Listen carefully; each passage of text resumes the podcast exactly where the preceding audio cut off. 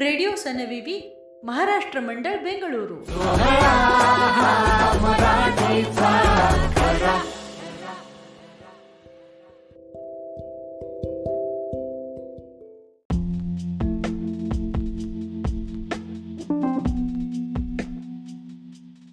Radio सनविवीचा नवा podcast माणुसकी लेखिका वैशाली चौधरी अभिवाचन मंजिरी मसलेकर.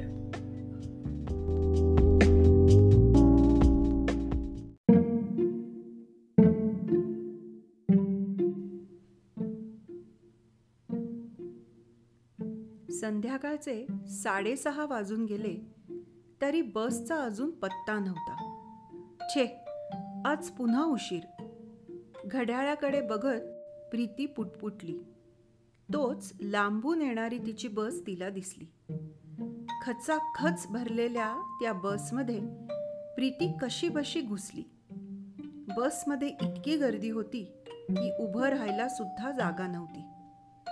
गर्दीतल्या लोकांचा घामट कुबट वास आणि बंद खिडक्यांनी तिला गुदमरल्यासारखं झालं होतं. गर्दीतला प्रत्येक जण जागेसाठी तडफडत होता. खांद्यावर लॅपटॉप बॅग टाकून बसमधील खांबाला एका हाताने पकडून प्रीती उभी होती. बाजूच्या सीटवर बसलेल्या मुलीला तिने खिडकी उघडायला सांगितली. खिडकी उघडताच थंड वाऱ्याची झुळूक आली तेव्हा कुठं तिला थोडंसं बरं वाटलं.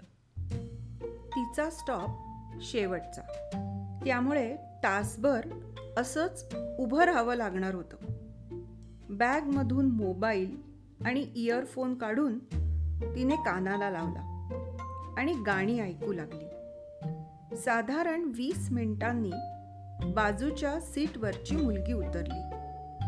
जाताना तिने तिची जागा प्रीतीला दिली. इतका वेळ ताटकळत उभी राहिलेली प्रीती बसल्यावर तिला हायसे वाटले. पुढच्या पाचच मिनिटात एक आजीबाई हातात पिशवी घेऊन बसमध्ये कशा बशा चढल्या आणि ज्येष्ठ नागरिकांच्या सीटकडे वळल्या. पण तिथे आधीच कुणीतरी बसलेलं होतं. हे नेहमीच होतं. कधी कधी तर तरुण मंडळी सुद्धा अगदी वृद्ध झाल्यासारखी ज्येष्ठ लोकांच्या सीटवर बसून राहायची. हिरमुसलेल्या चेहऱ्यानं गर्दीने वाट काढत त्या आजीबाई जागा शोधू लागल्या. त्यांना पाहताच प्रीती पटकन उभी राहिली आणि तिची सीट दिली. त्यांनी हसून मायेने तिला आशीर्वाद दिला. प्रीतीच्या चेहऱ्यावरही समाधान आलं. प्रीती खूपच भाऊक आणि हळवी होती. दुसऱ्यांना मदत करणे हा स्वभावच होता तिचा. स्वतः कितीही थकली असली तरी बसमध्ये मिळालेली जागा किती वेळा ती गरजू व्यक्तींना द्यायची. पुन्हा त्याच खांबाला पकडून ती गाणी ऐकत उभी राहिली. साधारण दोन स्टॉप झाल्यावर एक बाई बसमध्ये चढली. एका हातात सहा सात महिन्यांचं बाळ दुसऱ्या हातात गाठोडं आणि साधारण पाच ते सहा वर्षाची तिची मुलगी. हे सगळं सांभाळत ही बाई कशी बशी बसमध्ये पुढे सरकली. सडपातळ शरीरयष्टी अंगावर मळकट साडी मुलांचे जुनाट कपडे हे पाहून ती खूपच गरीब असावी.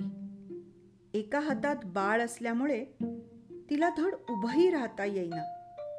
बसच्या ब्रेकने सारखा तिचा तोल जायचा.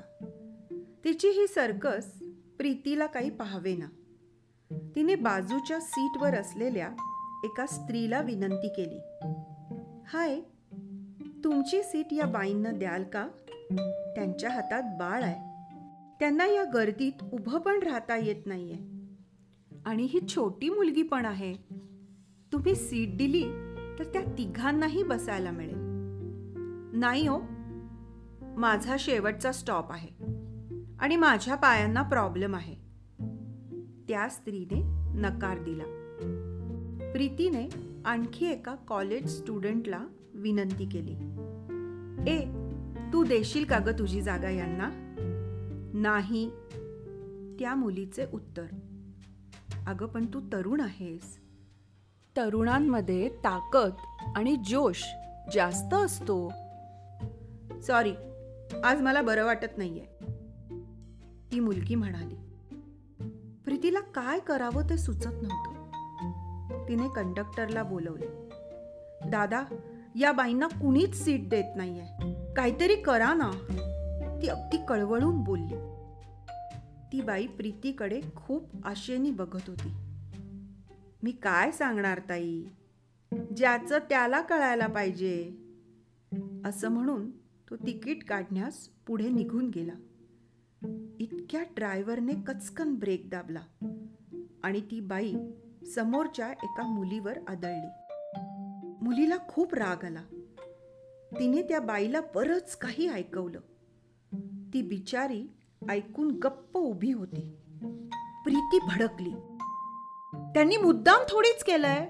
कडेवर बाळ आहे ना? इथे त्यांना धरायला नाही आधार मिळाला. ओ मॅडम तुम्ही का मध्ये पडताय? तुमचा काय संबंध?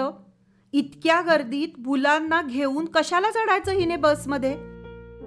दुसरी मुलगी म्हणाली आता मात्र प्रीतीची सटकली. वा छान. एरवी लेडीज सीटवर कोणी पुरुष बसला तर किती गोंधळ घालता तुम्ही? ही आमची राखीव जागा आहे वगैरे वगैरे. पण स्वतः मात्र ज्येष्ठ नागरिक किंवा विकलांग यांच्यासाठी राखीव ठेवलेल्या जागा पण तुम्ही बळकावता ना? असे लोक बसमध्ये चढले तर पटकन उठून त्यांना सीट नाही देतायत तुम्हाला. आणि अशा गर्दीत धक्का लागला तर समजून न घेता कांगावा करताना कुठे गेली हो तुमची माणूस की? प्रीती अख्ख्या बसला बोलत होती. या बाई गरीब दिसतायत. त्यावरून तुम्ही त्यांना जज करून जागा तर देतच नाही आहात. उलट त्यांनी कधी आणि कसा प्रवास करावा हेही ठरवताय. वा बोलता बोलता प्रीतीला भरून आले. बसमध्ये शांतता. ती बाई तशीच शांतपणे उभी होती. नंतर पुढच्या स्टॉपवर ती उतरून गेली सुद्धा. शेवटचा स्टॉप जवळ आला. बरेच जण उतरल्याने बस रिकामी झाली होती. थोड्या वेळाने कंडक्टर प्रीती जवळ आला. ताई इतके नका मनाला लावून घेऊ. अहो हे रोजच आहे. मी दिवसभर हेच बघत असतो. सगळे जागेसाठी भांडतात. काही जण स्वतःची जागाही देतात. पण तुमच्यासारखे अगदी वेगळी माणुसकी असलेले आज मी पहिल्यांदाच बघतोय. प्रीतीने शांतपणे ऐकून घेतले. हम्म निघते दादा.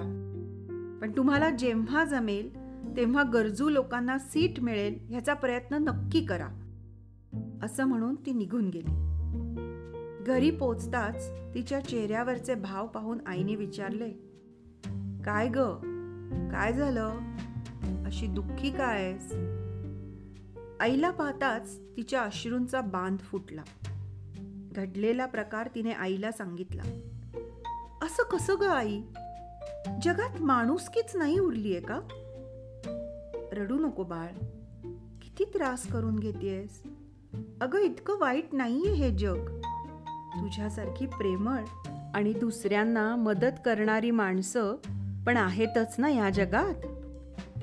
मी एकटी नाही ग पुरेशी. आज त्या बाईला नाही मदत करू शकले मी. प्रीती नाराजीच्या सुरात म्हणाली. अगं पण तू प्रयत्न केलास ना. ते महत्वाचं आहे. आणि त्या बाईंनी पण स्वतःसाठी काही प्रयत्न नको का करायला? म्हणजे? ती काय करणार लाचार बाई? प्रीतीला समजलंच नाही. कुणी सांगितलं ती लाचार होती?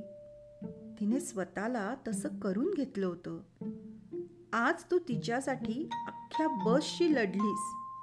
समजा तू तिला सीट मिळवून दिली असती. तरी उद्या तिच्या आयुष्यात असे प्रसंग कितीतरी येतील आणि कितीदा येतील. प्रत्येक वेळेस तू थोडीच असणार आहेस तिच्या बरोबर. तिने स्वतःही स्वतःसाठी लढायला नको का? जो स्वतःची मदत करतो त्याचीच देव मदत करतो आई प्रीतीला सांगत होती. पटलं मला आई. पण कधी कधी आपण स्वतःची मदत नाही करू शकत. तेव्हा काय? जशी लहान मुलं. त्यांना नाही येत स्वतःसाठी लढायला. सिग्नलवर किती लहान मुलं मी भीक मागताना बघते. जीव तुटतो ग हे बघून. प्रीती बोलत होती. असे अनेक गंभीर प्रश्न आहेत जगात जे एका दिवसात नाही सोडवता येणार. पण असं रडून चालणार नाही. मन खंबीर केलं पाहिजे. जेव्हा शक्य होईल तेव्हा तू तुझ्या परीने मदत जरूर कर. परंतु नाहीच जमलं तुला कधी. तर असं निराश आणि दुःखी नको होऊस. अशाने त्या व्यक्तीचे दुःख जास्त वाढते. त्यापेक्षा तिथून निघताना तू त्या व्यक्तीसाठी प्रार्थना कर. प्रार्थनेत खूप शक्ती असते. त्याने त्या व्यक्तीला पॉझिटिव्ह व्हायब्रेशन्स मिळतात. आणि कुठल्या ना कुठल्या मार्गाने त्या व्यक्तीला मदत मिळू शकते. बघ करून तुझ्या मनाला नक्कीच शांती मिळेल. आणि काही नाही करू शकलीस तरी प्रार्थना तरी केलीस त्यांच्यासाठी. बरोबर आहे आई. इथून पुढे मी नाही निराश आणि दुःखी होणार. आईच्या सल्ल्याने प्रीतीला पॉझिटिव्ह एनर्जी मिळाली. आणि पुन्हा एकदा नव्याने ती रोजच्या प्रवासाला निघाली.